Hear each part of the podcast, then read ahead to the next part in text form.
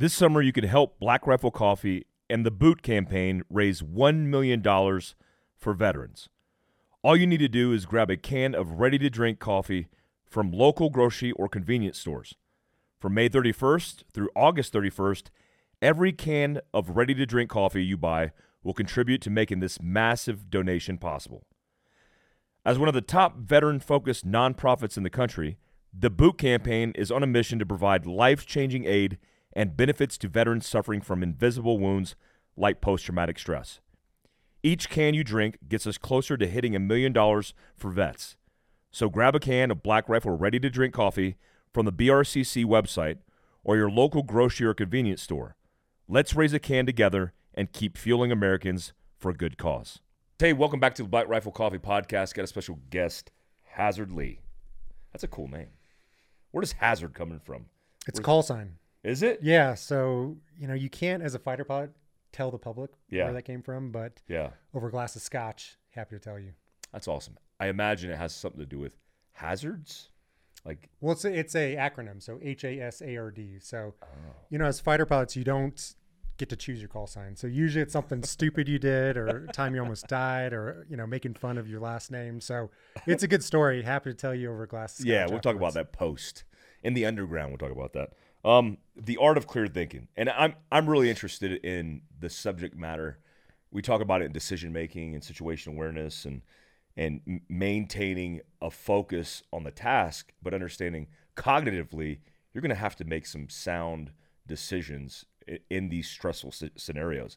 And we talk about it in self defense mainly, but or catastrophe and disaster. But I was fascinated by this because it's a protocol in the book that you've introduced kind of as a I don't know, mantra and a, and a protocol you've established in your life as a as a pilot. Is that something you were taught in the schoolhouse or these are the processes that you developed along the way? It's a combination of both. So ultimately, as fighter pilots, what we're doing is we're making thousands of decisions each flight, often with incomplete information and lives on the line. So the way I broke it down in the book is assess, choose, and execute. So if you can't assess the problem in front of you, you're not going to be able to make a consistently make a good decision out of that. Next is choosing the correct course of action. I talk in the book about uh, effects-based planning. That's something that the Air Force has been doing for a long time since really the Gulf War, where you're disconnecting what you're fighting versus the ultimate effect that you want to achieve. So the Gulf War, you saw we went after power grids, we went after their leadership. It wasn't this force and force attrition that you've seen in the past where aircraft go up, try to shoot down other aircraft, tanks go out for other tanks. So it was really kind of a revolutionary way of thinking that we've, you know, utilized ever since with the kind of shock and awe campaigns that you've seen. Yeah, I, I'm I'm interested because uh, you're the first fast mover pilot that I've talked to. I've talked to plenty of A10 and rotary wing pilots, but a, a fast mover, F-16, F-35, it's a different experience than a lot of different aircrafts and platforms because you're moving fast and you have to make rapid decisions on the fly. I remember doing a vehicle interdiction with an F-16 with task force um, in Afghanistan, and they were moving so fast at the speed of, in which the vehicle was traveling. If they dropped and they missed, it was like a three minute loiter. Like they had it, it was like, all right, we'll see you in three minutes. It was like, oh my God, we might not have this car here in that position in three minutes, but they were usually spot on at, at dropping the munition on the vehicle. That's a very different experience. How did you get into an F 16 to begin with? Because that was the first platform that you were in, right? Right. So yeah, I mean the F-16, it's completely really disconnected from the troops on the ground. Like it's a different experience. You're flying at 15,000 feet, generally 0.8, 0.9 Mach, so 500, 600 miles an hour. So, Wow. I mean, I think we all have experienced taking off from our home city. It's tough to recognize landmarks. Now imagine being in Afghanistan trying to bomb a, you know, a certain point. Everything looks the same. So it's challenging. But for me, I started off in the F-16, transitioned to the F-35. Uh, you know, first time flying the F 16, it's incredible. You, you're just sitting on top of 30,000 pounds of thrust. As soon as you go to afterburner, so we have two types of engines, one similar to an airliner, the other's afterburner. So you're just injecting fuel into the exhaust, igniting it. It's like a 30 foot flame coming out of the back. So Is that for quick takeoffs and yeah, or if you're if you have a lot of ordnance. So when we were flying combat missions, you would do a combat departure every time, full afterburner, try to accelerate, you know, 20 feet off the ground to 500 knots, uh, about 600 miles an hour, and then climb into the vertical. So that gets you away from those MANPADS, man portable air defense uh, systems, as well as you know AKs, stuff like that. How was your How was your GWOT run? I mean, you were a global war on terror, which is crazy to say that because now the global war on ter- terrorism, like the GWOT, as we understand it, is over with. This Afghan Iraq campaign that we both served in, it's kind of behind us. In reflection, looking back at that experience, that is a very rare experience even today. I mean, a lot of guys who serve in uniform today have never been in combat. They have they weren't in the height of the war. Reflecting back on that experience, how was it for you, and, and what are, what were some highlights? Yeah, for me, definitely the highlight was deploying to Afghanistan in 2016. So we were actually kind of bummed about that because the war was winding down. We were the only squadron being deployed out there. 12 jets, 24 hour ops. So two of us would be airborne any given time. That was like a shifts. peak, though, right? That was like insane. 2016. Well, 2016, the first couple months were pretty boring. Then yeah. Secretary of Defense Mattis took over, and he ISIS was was starting to take hold. So he said he wanted all ISIS annihilated. Wow. The Air Force doesn't even know what that means. That's not even like yeah. you know doctrinal com. Yeah. So the Air Force spent two weeks figuring out what that meant, and it meant that we were going to drop a, a ton of bombs. So. I mean, we were the only squadron in the country, so we were flying all over the country because our strength's really speed. So we would do operations in the Helmand province, then do operations along the Iran border. Then uh, something a tick would troops in contact would kick off along the Nangarhar border. So we were all over the place. In fact, we had to carry multiple PMDs, like d- mission data cards, to go to different areas of the country. So we were extremely busy starting in January 2017. And I mean, you guys like special forces on the ground Army Rangers, combat controllers. They were doing some high risk clearing ops along that Nangarhar border. So we were providing uh, close air support for them. That's awesome, man. I, the Air Force is the only service that has F-16s, right? Is that true? Actually, the Navy does. A few of them, their F-16Ns just for training. Okay, in my book, prepared, Jocko hit me up. He's like, "Hey, man, you put Navy F-16s." and it was in Sadr City. I was at a big gunfight in 2006 where I was pinned on a rooftop, and an F-16 saved my life. I mean, it saved me and my team's life, but it was the Navy was controlling it, and I wasn't sure if it was an Air Force or a Navy bird at that time mm. period. But it could have been Force, either. Air Force. Oh, it was Air Force. 100%. Okay. Yeah, because Navy just uses. I mean, they probably have like 10, 20 just for training. Okay. Yeah, he he was. So I, when I wrote that, I wrote Navy F-16, but the Navy was controlling it. It wasn't a Navy F 16. Mm-hmm. It was the Navy's F 16. And I, re- I remember he was high above the entire battle space, but because he had the technology integrated in his aircraft, he was able to see things obviously that we couldn't see from our vantage points. I mean, being on a three story rooftop surrounded by buildings and bad guys, it's hard to get oriented to the battlefield. He had a big picture view of what was going on. And at one point, to lull the the campaign, the engagement that we were in, he broke out of loiter and he did a show of force, mm-hmm. I think it's called, and popped flares over us. But I thought he was doing a gun run. I thought he was going to kill us. Uh, I, I had I had heard through my radio they identified guys on a rooftop, and I thought he was talking about us because we were guys on a rooftop with guns and gunfights. And he had it coordinated with a combat controller that were communicating with each other, and basically strafed the entire the city which was really brave of him. I mean, that that time surface to air missiles was a huge threat and it saved our lives. And I was impressed that a fast mover was capable of coming out of the heavens and breaking through the cloud coverage and getting that low. It nearly, I mean, I, it was one of the scariest moments in my military career. But the fact that he broke out in close proximity I heard was rare. Is that a rare thing for you guys to do that? I mean, how, how is it? Give some context for, for listeners. It's hard for people to fathom what it's like in an F 16 that's moving so fast, that high, mm-hmm. and managing all the components and systems, trusting the integration of this technology that you're going to drop a bomb or ammunition in the right place how does that feel? What is it? What is that like? It's extremely tough, especially in the F-16. So the F-16 is kind of this rat's nest of technology. It was designed in the 70s, 80s, 90s, 2000s tech, all integrated together. So you there's no fusion in it like the F-35. Your brain is the fusion. So in the F-16, unfortunately, we have like six times the CFIT controlled flight into terrain that other aircraft have, just because the pilot's so task saturated, trying to build the situational awareness. So Oh wow. it's extremely tough in the Viper. Part of it is because of G-LOC, so G induced loss of consciousness. You're essentially flying this roller coaster going 600 miles an hour, and you can turn so tight that you can pass out. And unfortunately, we we lose about one pilot a year to a G-LOC. So over Really? the last 30 years, you turn so tight, the blood drains from your brain. Because of the You speed. pass out. Mm-hmm. Oh wow. So we so so I mean I have a, a YouTube channel now. So we brought Tito Ortiz, UFC legend, put him in a centrifuge because he wanted to see what fighter Yeah. pilots feel. And he's spun him up to nine G's, and he passed out. And I mean he's like in peak you know shape. So Yeah. like you know the the force is it's two thousand pounds of force on your body. Each arm weighs two hundred fifty pounds. So these aircraft are just incredible. And uh, flying low to the ground, it's difficult. You're almost carving through the sky. You're not just turning like a car. So it's it's really difficult to be able to match what you're seeing on the ground to what what's happening in the air. Especially our training, what we're typically training, especially in the F-16 as a Block 50 Wild Weasel, going out and doing the SEAD mission suppression of enemy air defense. So it's so that's kind of our bread and butter. Transitioning to to close air support is pretty challenging. What what was the highlight if you had to like identify any specific moment in combat where you were like, I made it. Like that that's what this training and that's what this thing was for.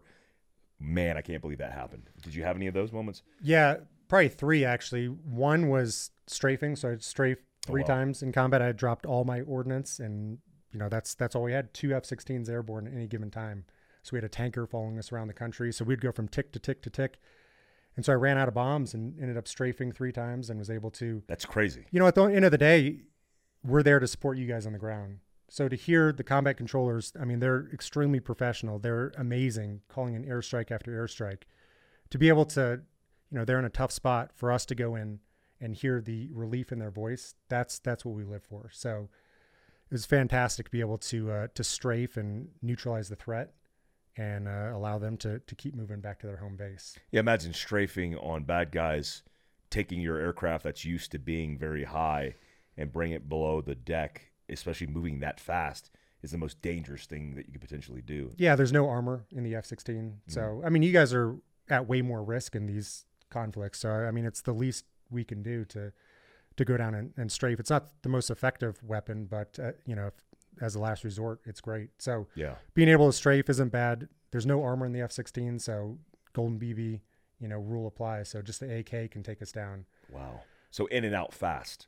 Speed is our strength. So you're Yeah. you're you're diving down, going about 450 knots, so about 600 miles an hour, 550 miles an hour. You're getting low. So we have two types of strafe: high angle strafe, low angle strafe. Low angle strafe, you're getting down to 100 feet. So Oh my God. 100 feet at you 600 know, miles an hour. airline speeds. So I mean, the, the biggest And threat is running into the ground. like you're like manually flying. full full manual full manual you're shooting 20 millimeter rounds so each of these rounds are like high exen- high explosive incendiary rounds so little Yeah. grenades we uh we can shoot 6000 a minute Wow. we we only carry 510 so that's five seconds of gun so you're, you're burning everything. you have five seconds. Of five gun? seconds yeah so you're just you're just You burp it for a second. You're this- like, yeah oh, that area wow. f-35 is less only 181 rounds of 25 mic mic so slightly bigger but Wow. yeah strafing is is awesome it's kind of the, Yeah. the pinnacle of you know what you train for as a fighter pilot even though it's not the most effective thing it's it's the most visceral thing getting low like Yeah. that getting your hands dirty Well, imagine even the force protection mitigation of the enemy psychology of seeing an F 16 fly that low, that fast, the noise, Mm-hmm. everything. I, I, remember that distinctly as uh, ingrained in my memory of even that F 16 strafing Sadr City and how it, it almost silenced the entire battlefield because I think all the bad, bad guys' pucker factor went up through the roof and they did not want to be exposed to a fast mover that was going. yeah when you're carrying an Yeah. ak that's you don't want to you don't want any part of that Yeah. Uh, but yeah that goes to your their show of force so we'll just drop down low a couple hundred feet pop out flares do a uh, you know subsonic although i've had friends do supersonic runs that low and and yeah it scares everybody there down That's there insane, man. So you, you go from F 16, and then there's this transition into an F 35. Uh, for people who don't, like, I don't even understand it. when did the F thirty five come on board, and what was the main purpose, like the task and purpose of an F thirty five versus the existing inventory? Yeah, so the F thirty five is the uh, the latest fifth gen fighter. So the F twenty two, F thirty five are the two newest fighters. F thirty five is multi-service, so the Air Force, the Marines, and the Navy all have variants. Oh wow! And it's multi-service, so there's over a dozen countries who are also flying the F-35. So it's this huge program. Uh, at the time, I transitioned in 2017, so right after that deployment. Oh wow! My friends kind of thought I was crazy because F-16 was fully developed. It was a great airframe, and kind of the word on the street was the F-35 was an F-117 with AMRAAMs. F-117's that old stealth fighter, Yeah. can't really maneuver, doesn't really have air-to-air game. So it was just at the time the the F-35 wasn't fully developed, and so mm. it was kind of a, more of a in the test phase. But starting in 2018, we really got the first IOC initial operation capability software load. And these jets, they're like your phone. So overnight with a software update, you can get 25% better. You can get the, uh, it can pull more G's and unlocks a gun. So it's pretty crazy what software alone can do to these jets. And, and they're incredible. Like, uh, the main strengths, they are stealth. So that's the ticket to the ball game now. Yeah, If you are not stealth, you're going to get shot down, uh, in a, in a medium or high end conflict. Yeah. Uh, it has fantastic sensors. So merging stealth with amazing sensors, that's really tough to do because everything has to be clean on the exterior of the jet. So everything needs to be embedded in the skin. Uh, sensor fusion. So we talked about the F-16. All the pilots, you know, dying from just task overload. So the F-35's incredible. It fuses all the information together to be a red dot if it's a bad guy, green dot if it's a good guy. Mm. I have pre- pretty much two giant iPads in front of me, touch screen. Uh, everything is pumped into my helmet, so we don't have a heads-up display. So as I'm looking around, I see it's true augmented reality. Symbols over all the good guys, everything I need to know about them. Symbols over around, around all the bad guys, everything I need to know about them. Wow. Everything I need to employ. Uh, Everywhere you look, you're getting that integration. it follows that around everywhere, 360. Uh, we have six mid-wave IR cameras around the jet, so it can see in pitch black, and it stitches that into a virtual world that it can pump into your helmet. So at night you can see through your body. what? So it's it's Did you uh, see through the airframe? yeah yeah. Oh my gosh. So it's it's just incredible for situational awareness. Flight controls are incredible on it as well. So that most people have seen Top Gun, that first Top Gun where he's in a flat spin out to sea. We do that on purpose all the time. So Oh, wow. you're doing that on purpose uh, to be able to to move your jet around, and you can control it while you're in that spin. So your lift vector is purely in the vertical while you're doing that. So wow. it's just our advanced flight controls. Uh, and then we network that with everybody else, else around us. So 80% of the fighters right now are those F-16s, F-15s, those legacy fourth gen fighters. So we're able to to make them a lot better because of our situational awareness. So if it's a bad threat, we'll go in and kill it. If not, we'll hold back and use their weapons on those threats. so integration. There's a cooperative relationship between For sure. the advancement and then the. For sure, because we're gonna have those F-16s till late 2040s. Wow. So, so we and it's 80% of the fighter force right now. So you need to find a way to work together because that's the biggest misconception about air combat that it's this 1v1 cage match. You send up, uh, you know, we send up Tom Cruise, you know, with the, you know, the latest fighter. They send up their best pilot. It's not like that. It's a hundred aircraft all going out, and it's multi-domain. So you have people in, you know, in space, cyber, on the ground, all working together against this enemy threat. Because that's really the bread and butter of the F-35 is uh, SEAD suppression of enemy air defense, taking out the enemy's IADS, integrated air defense. This beast, this monster going into a country. They've built this up for 20 years.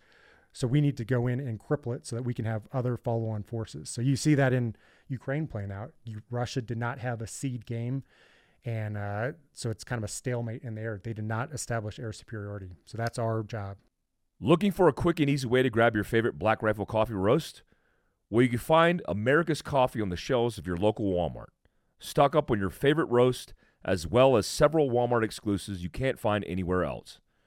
No need to worry about waiting for shipping or having to drive all the way across town to find your BRCC coffee. Whether you're filling up for an early morning hunt or just need a pick me up during a busy day, stop by Walmart and grab a bag of Black Rifle Coffee today. Interesting. Wow. Um, the F thirty five is brand new, but is it has it been validated in conflict yet? Has it been? In, I know it. I know one of them shot down the balloon. Supposedly. that was F twenty two. Oh, was it F twenty two? Yeah. What's the difference between finally got killed. Thirty five. completely different fighters. So the F 22 was during a unique period of time. So the evolution of fighters in the 60s, it was all about going high and fast. In the 70s, with John Boyd and, and his team, it was about turning tightly, and you saw the F 16 come out of that. It was a pure dogfighter at the time. And then uh, transitioning between that and what we have now, the F 35, F 35 is this flying sensor that has full situational of the battlefield. The F 22 was built in the 90s to bridge that gap. So it's both. It's a hedge. It can turn extremely tight. It's the best aerodynamic plane. So it can do all the stuff I'm talking about, the you know, the flat spin kind of stuff and and uh, what you see in the air shows, the Cobra maneuver things extremely well. So it's it's highly maneuverable. It's also a flying sensor, but the Air Force is actually retiring those. Oh, So really? they only built 180, uh, less than 200 of them. So, so they're really a victim of their small size. yeah, I remember them being like the hype. Like Mm-hmm. it was like that was the future of of aviation for the military. And then the F thirty five came on board and it like crushed everything, right? Well, it- goes down to the program. So the F-22, they build 200. So I, I talked about how they're software dependent. So you can spend a couple hundred million dollars on software and upgrade 4,000 F-35s because they're going to build thousands of these things, or you can upgrade 200. So they're a fantastic airframe. They're amazing, but they're just a victim of building less than 200. So the Air Force is looking to retire 30 this year and then phase them out over the next 10 years. Hmm. F thirty fives, as you made the transition, did you note was it like noticeably different? Was it as fun as flying the F sixteen? Because I know there's a lot of analog processes that you go through, and it's, I imagine it's like flying an iPad or driving a Tesla versus driving a air cooled Porsche. You know, Yeah, it's like very yeah. different, right? Yeah, I say it's like uh, F sixteen is like a stripped down hot rod. It's like Yeah. a 1990s Corvette.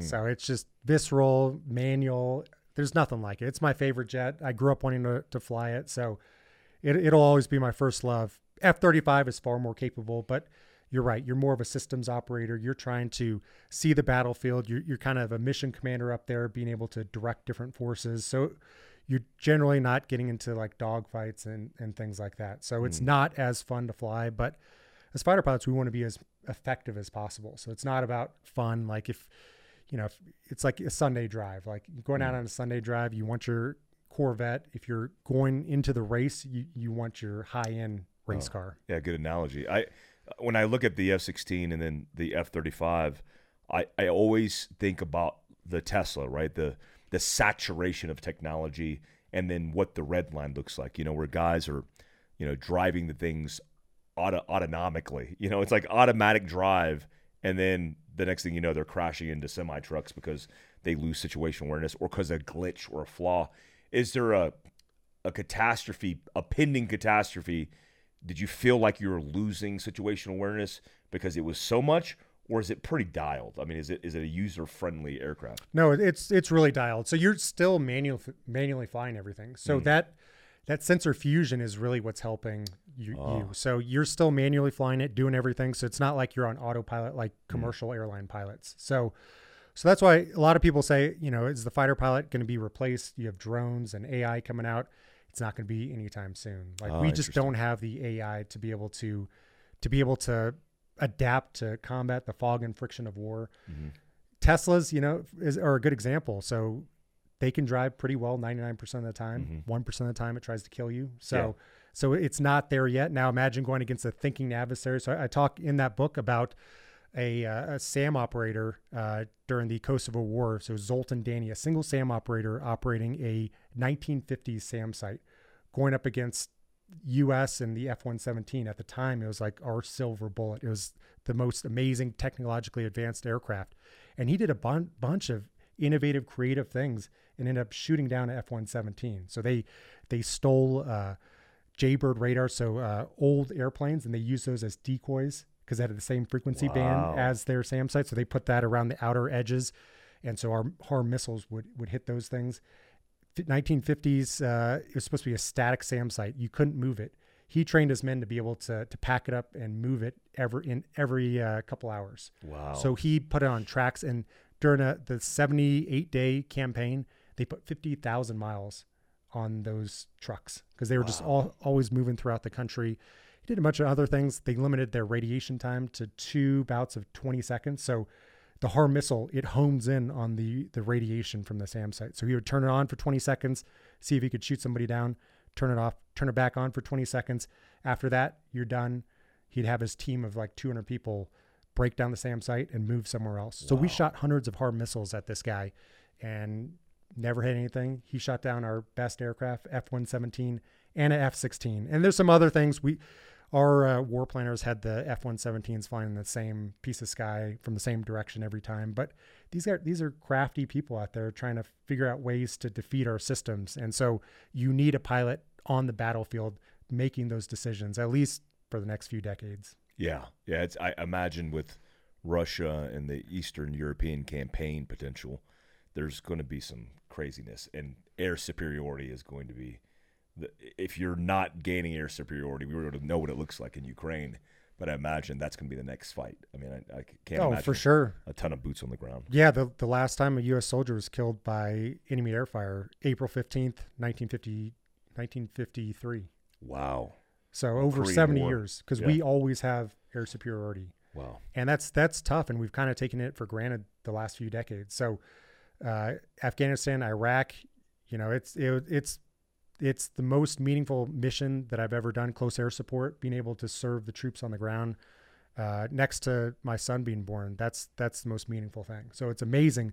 That being said, as we pivot to to China and some of these great power conflicts, the key use of of at least like F-16s, F-35s is going to be going in, establishing air superiority, taking out those SAM sites, those enemy uh, critical nodes, because that's going to save a ton of lives. So so that's kind of what what the uh, the pivot is right now. you you you transition and you kind of step off into the reserve component and your focus is education and some of the processes that you learn. I really enjoyed your book um, the art of cleared thinking. I actually saw a whole bunch of posts on it on social media and people were like people were tagging me in the stuff because it talks about some of the things and framework at least uh, that we educate people on and i was really interested in the idea of the ace uh, acronym can you explain, like, as a tangible takeaway for people who are listening to this? Can you explain ACE and its its use in both your career field and somebody who's listening to this and how they can apply it? Yeah, absolutely. So break it down to ACE. So assess, choose, and execute. So you got to be able to assess the problem first, be able to understand it. Next, you have to choose the correct course of action. So I go in the book of how to be more creative, how to come up with more courses of action, mm-hmm. and then finding the expected value of it. So ultimately, when we're making a decision, that's all we're trying to do. What's the good things that's going to happen? What's the probability of that happening? Minus what's the bad thing that's going to happen? The probability of that happening. And then lastly, being able to execute. So when we're flying missions, sometimes a thousand people have touched that mission. Everybody from spies on the ground to intel operators to tankers launching from other countries, all to get us over the target on time. And you can imagine the the JOC Joint Operations Center. Your sensors are up on the board. Everybody's looking at what you're doing. So you need to be able to execute. You're the last link in this chain. And if you screw up, that high value target may never come back again. So there's a lot of pressure there. So you have to be able to ultimately execute. That's what we're doing out there. So in the book, I talk through uh, decision making from those principles, being able to assess. I go into some more uh, detail with like power laws. Oftentimes, as humans, we're wired to think linearly. So you walk 30 steps, you're 30 steps away. But most relationships in the world are are nonlinear. They adhere to these power laws. So you really want to focus on those things that have an outsized effect. So as a fighter pilot, for instance, if we have to eject, there's a lot of steps in the checklist that we have to do. Ultimately, the most important thing is just to slow down because the force on our bodies is a function of the speed we're flying and it doesn't scale linearly. So if you are flying uh, twice as fast, there's four times the force on your body. So at Mach 1.6, it's 300 times the force of going 75 miles an hour. So it'll rip your body apart. So the number one thing you can do is just slow down. So that's so that those are part part of the principles that I talk about in the book of how to assess the problem and really focus on the most important thing. Another aspect is thinking in terms of urgency versus importance. So I, I go into a book about Eisenhower's decision during D-Day to delay D-Day for a day and then execute, even though he had a really narrow window with the weather. And so he was really a master of being able to assess what was important versus urgent. And I talked to some studies that have shown if you can just write down and put your tasks into, you can come up with four quadrants versus uh, you know, uh, uh, comparing urgency versus importance, and be able to uh, increase your ability to prioritize by sixty percent. So just that one tool alone. So so there's a lot of little tools and, and tricks in there, and I w- wanted to write it in a suspenseful way. Mm-hmm. I think as humans, we learn from storytelling. If all it took were information, we'd all have six packs and be billionaires. Mhm. But really, as humans, we learn from storytelling. It goes back Mhm. thousands of years. So I wanted to tell things from a, a storytelling perspective. You know, we we can learn from other people. You don't always have to touch the hot stove yourself. You can learn from these stories, and I they're not just my flying stories. I talk through stories from history, like Eisenhower's uh, story. I talk about different business stories, and then some from my time flying. So I really wanted to make it exciting, so that people would would get into it, and then they'll take away lessons learned. Yeah, it's really well written. I like the fact that you you're you're you're talking about the the side components of the conversation through this testing of the F16 and this speed test that you're doing. I thought that was really cool. And the fascinating thing was hearing you through your O2 mask. I assume you were in your F35 when you were uh, communicating, or were you just? How did you do the audible where you're doing the the introduction and you're under O2? Yeah, yeah, I'm, gl- I'm glad you caught that. Like that's uh, apparently that's the first time in history that anybody's recorded an audible while flying. That's so so, it, cool. it wasn't an F-35, so we I can't do that because the Air Force doesn't want to use their assets. Plus, it's a little pricey, uh, Mike. It's it's about fifty thousand dollars, thirty-five to fifty thousand dollars an hour to fly the Oh F-35. Oh my gosh. I don't have that budget. I know you guys probably do here, but uh, we were flying in a S211 Marchetti, like a Yeah. um, it's this Italian jet for that. Yeah. But yeah, it was cool to.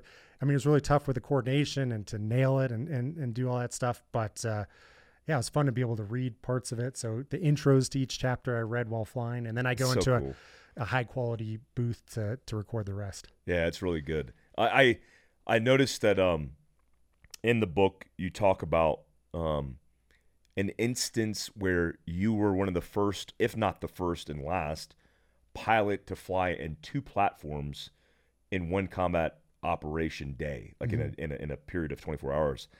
Talk through that because that's fascinating to me. Yeah, so that that was going to be my I've never heard the, that the before. third thing that I talked about for like when I felt like I had done something, um, you know, kind of done something that I had wanted to do and really employed the F-16. So first was strafing. Second was dropping a, a 2,000 bo- pound bomb in a troops in contact situation. Oh wow, that's rare. Yeah, that was uh, you know, and it was really well in, inside the uh, the danger close numbers. So um, that Wow, was one. 2,000 pounder. And then the third was taking two jets into combat on the same day, two different types. So we had F 16 uh, Block 40s from Aviano, Italy, that were swapping, we call it ripping out. So they were swapping out with us while our jets were being uh, uh, geared up to go back home, travel pods, things like that. And so we were flying their jets, different software load, F 16 Oh, wow. Block 40s, and got into a troops in contact situation, dropped all my ordnance in about 10 minutes Wow. and I was fragged to be on there for a four hour vul. And so they didn't have any other pilots to fly because the next ones weren't showing up for another four or five hours. So I got on SATCOM and they said, fly home as fast as you can. We'll get one of your block 50s that are being changed up to, uh, to go back home.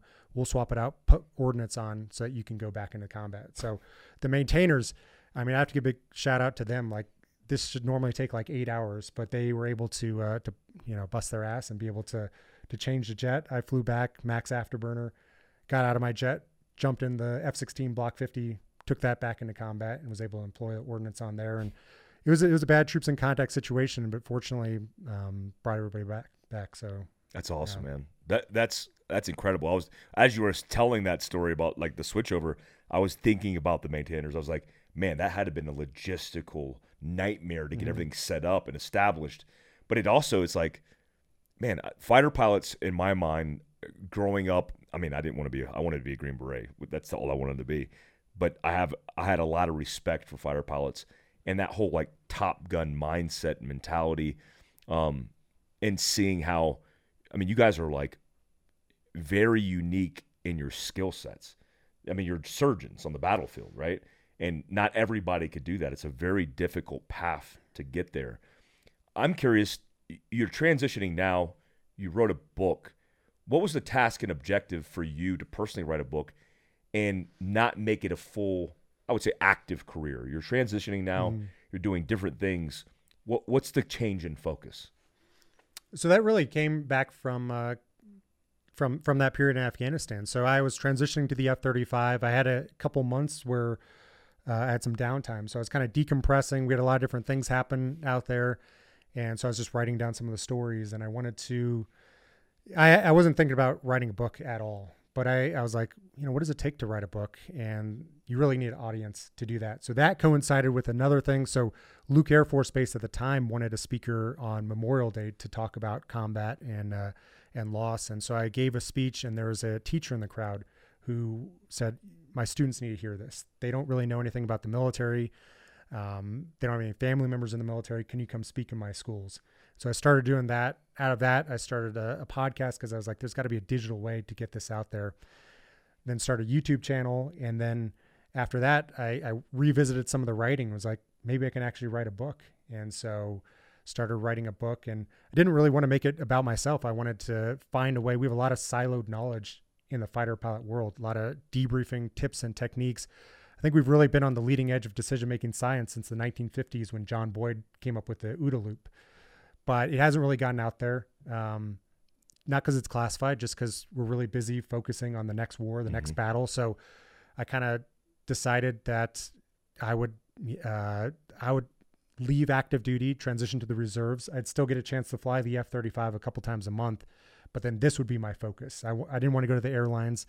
I wanted to kind of burn that bridge and really focus on finding a way to communicate with the world and finding a way to pass these lessons learned off through through YouTube, through writing the book. And it came out last week. Seems to be uh, well received. So it's mm-hmm. a uh, bestseller for Barnes and Noble uh, number one bestseller on Amazon. So it seems like the word's getting out there, and I'm just happy to to be a part of it. Yeah, it's really cool, man. I, I there's a there's not a lot of your guys, your community doing this. We we interviewed recently. Her call sign's KC or um, um, the A10 pilot, mm-hmm. uh, retired colonel Campbell, right? Campbell, yeah. Um, she just retired out of the Air Force Academy, and you know she has profound stories. But the the Baghdad surface to air missile strike on her A 10 is just a highlight in a specific part of her journey. The overall story itself is so impactful. And I think a lot of uh, people, especially in uniform, forget like it's not just the gunfight, it's not just the battle, it's not just the valorous award. It's like you have a lot of valuable institutional knowledge that will help civilians in their transition and then becoming better people and decision making uh, I, I think it's really cool. And the, the, the art of clear thinking is something that's not talked about enough. It's like situation awareness. Like, where do you go for how to learn situation awareness besides philosophically talking about it, you know? And what I like about your book is there's very tangible tools and techniques that you could apply to your everyday life. It's really cool. Yeah, I wanted to make it like a toolbox that people could use and it would be entertain. You know, I think ultimately what a book should do, it should entertain you and you should get something out of it. It should spark some new ideas in your life. So that's what I wanted to do with this book. And I mean, to your point, the special forces community has done a phenomenal job of being able to pass along lessons learned. You guys you guys the last 20 years have have done uh, you know far more than than us in in mm. Afghanistan Iraq you guys have been putting yourself at risk and so you guys have a lot of lessons learned as well and I think you guys have done a great job you with your channel with your new book coming out um, Navy SEALs out there I think they've done a great job of getting the word out and passing along these lessons learned to to not just military members doctors lawyers teachers students parents even I think everybody can learn a lot of these tools and techniques. So hats off to you guys. I appreciate it. Yeah, you as well. I'm, I'm excited to even be on the podcast with you because I'm, I'm, excited to see your journey and where this goes. Um, closing it out, where can people find a lot of the things that you're doing? We'll hyperlink a lot of the stuff down below. But where, where, what are you mainly doing now? Are you doing speaking engagements? Or are people able to contact you? What, what is the uh, the way that people can reach out? Uh, right now, doing YouTube videos. So actually, I think uh, Andy Stumpf and I are going to go and do some dogfighting. So actually, if you want to come to Vegas and do this, they're going to be an extra 300s. Maybe we can make like a, a ladder and have like a competition of yeah. different different personalities out there. so making YouTube videos, um, just spending some time. I, I mean, I spent six years on this book. I wrote every word in it, 500 days in a row. I, I wrote it. Um, so I, I, I mean, it was a, it was brutal going through it. So I'm just taking some time to kind of assess, make some of these videos. So I think we're going to do that in like August, September. So awesome. I'll send an uh, invite for that. But social media, uh, Hasard Lee with an S, H A S A R D, Lee, L E E. Um, you can find me on YouTube, on Instagram, all those platforms. Awesome. Yeah, I'm interested to check out your channel. Uh, we'll make sure we cost link everything down below. Um, any closing thoughts as we close this podcast out? No, it's it's great to be out here to finally you know meet you in person, and this has been great. Awesome. I appreciate you guys. Pick up this book. It's all the links down below for Hasard stuff, but also this book are down below. Uh, recommended read 100%. I, I would put it in my top 10 of all books that focus on the subject matter, especially this tangible tools that you can get and apply to your life. A lot of people don't talk about this enough, and I think it's a, a well written and audible version of the book. Make sure you check it out. And uh, thanks for joining the Black Rifle Coffee Podcast. Until next time, peace out. Joining the Black Rifle Coffee Club is like setting your coffee delivery to autopilot. As a club member, you get your favorite premium BRCC roast delivered fresh to your doorstep. All you have to do is pick your coffee, select the amount you want, then set the delivery schedule, and you're done. Easy as that. Not only will you get to knock coffee off your grocery list for good, but you also save cash over time since members get free shipping on deliveries. Club members also get exclusive discounts with partners like Fieldcraft Survival, Kryptek, Sig Sauer, and more. Join the Black Rifle Coffee Club today. Start saving and enjoy the peace of mind that your coffee has been taken care of.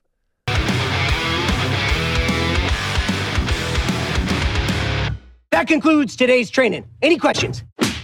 Woo! Drum titties, boy!